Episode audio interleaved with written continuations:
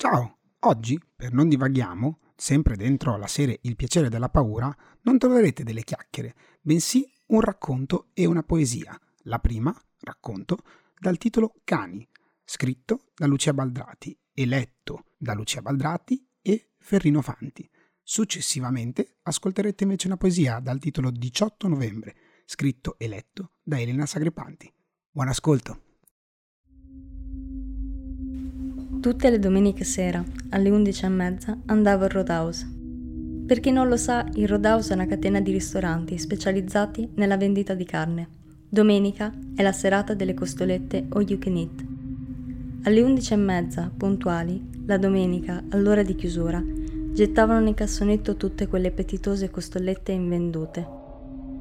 Circa un mese fa ho smesso di andarci. Sto male al pensiero. Come dicevo, tutte le domeniche andavo a Roadhouse, in periferia, dove i cassonetti non sono ben illuminati. Ad essere onesta, all'inizio ci andavo solo per non essere vista rovistare nei cassonetti. Poi ho continuato a tornarci per, per un, branco, branco di, cani, cani randagi. che giravano per il quartiere e, come me, cercavano cibo nei rifiuti. Cani di tutte le razze.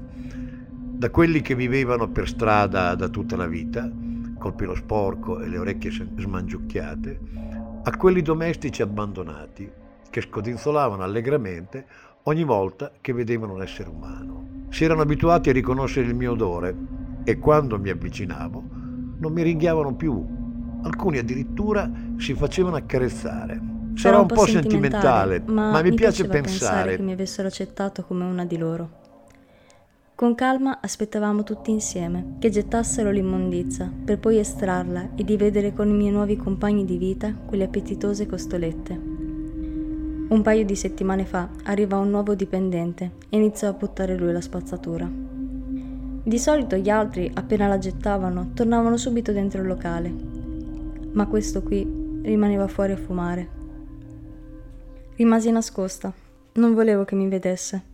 Ma, ma i cani, cani, per la fame, non riuscivano ad aspettare che l'uomo se ne andasse. Uscirono dal nascondiglio e iniziarono a rompere i sacchetti per mangiare la carne. Appena l'uomo vide la scena, iniziò a fare un sacco di rumore e urlare schifezze. Avete mai incontrato qualcuno che per qualche strano motivo, con un solo sguardo, vi mette paura? Bene. Bene.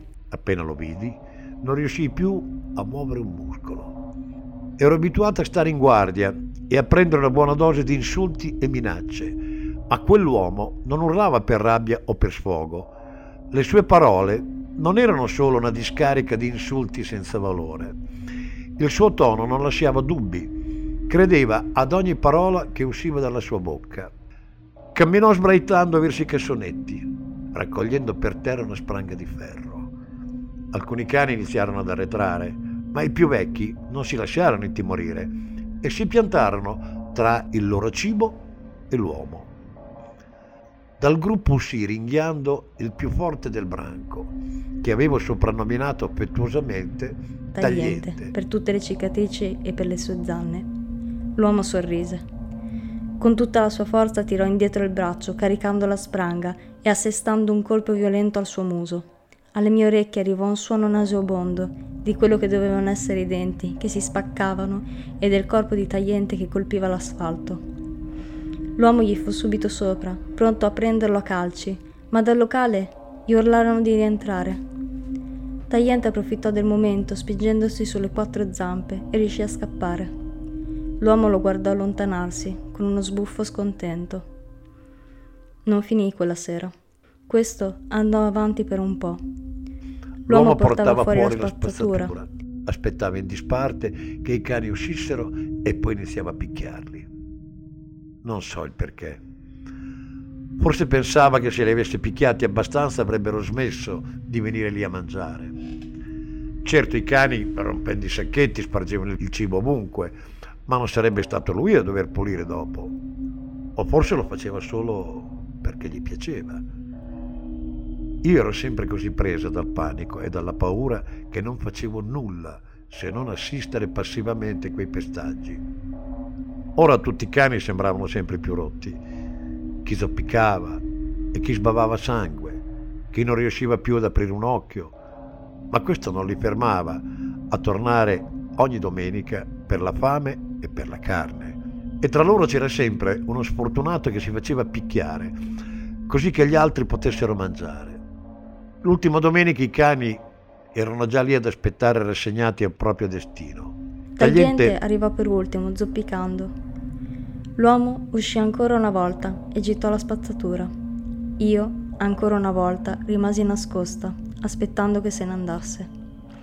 Aspettavo il suono della spranga, ma passarono i minuti e non successe niente. Era tutto silenzioso. L'unico rumore era quello dei cani che mangiavano le costolette. Mi girai per vedere cosa stava succedendo. L'uomo era appoggiato al muro, fumando una sigaretta, e guardava i cani mangiare. Sorrideva. Non abbellirò con una descrizione come appariva. Mi si congelò il sangue.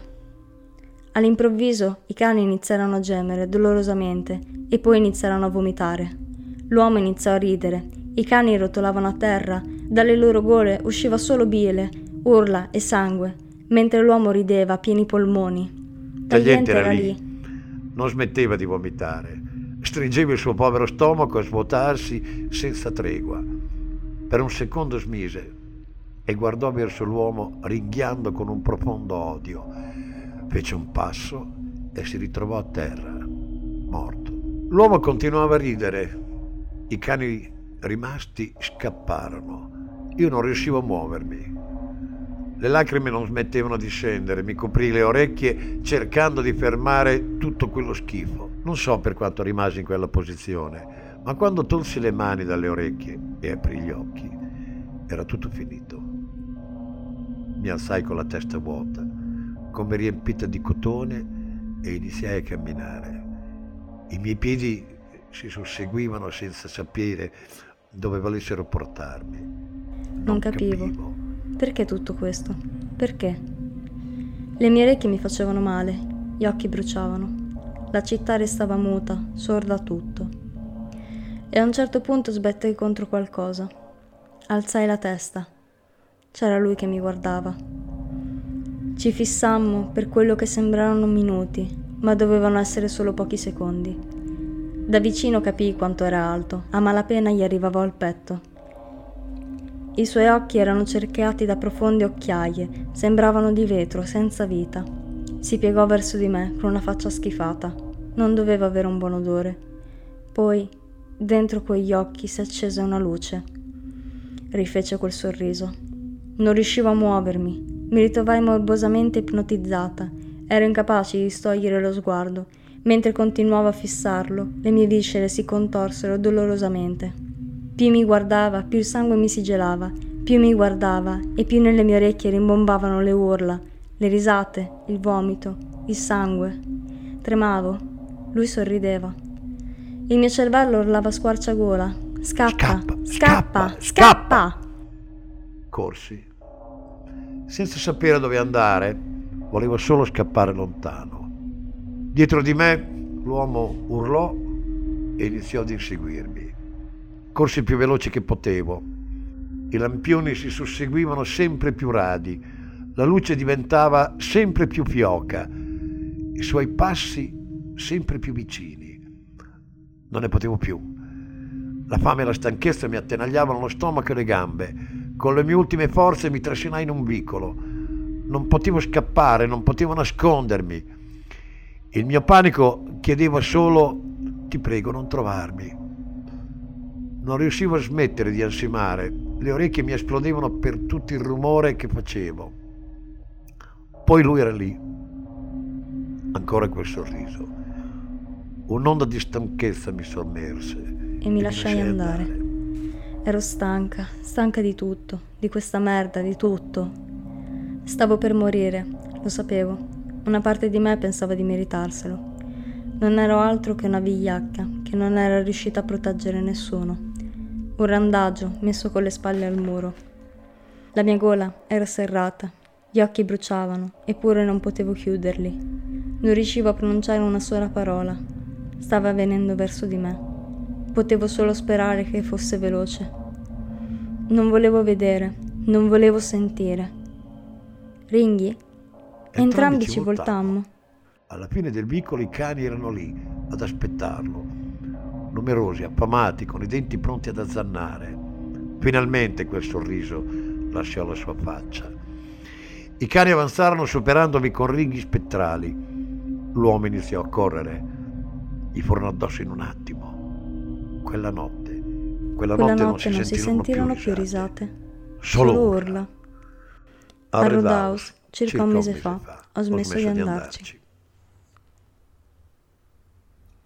Come detto all'inizio, adesso invece ascolterete una poesia intitolata 18 novembre e scritta e letta da Elena Sagripanti. Ancora buon ascolto. Mi guardo allo specchio e mi chiedo che cosa sia successo al mio viso. Un occhio sembra scivolato giù e la bocca è una macchia rossa, simile a una ferita di coltello. Non ho più paura ad andare sola di notte. Non mi interessa più quello che si nasconde negli angoli, perché so che la cosa peggiore che possa capitarmi si trova in un angolo dietro il mio orecchio sinistro. E ancora non riprendo fiato e sento due chiodi piantati nelle scapole. E ancora sono in bilico sul filo della luce, e se sbaglio di un passo la città rimarrà al buio. Ma io non ho più paura di camminare al buio. Ho paura della musica troppo alta. Ho paura delle cose immobili, dello spazio tra una persona e l'altra.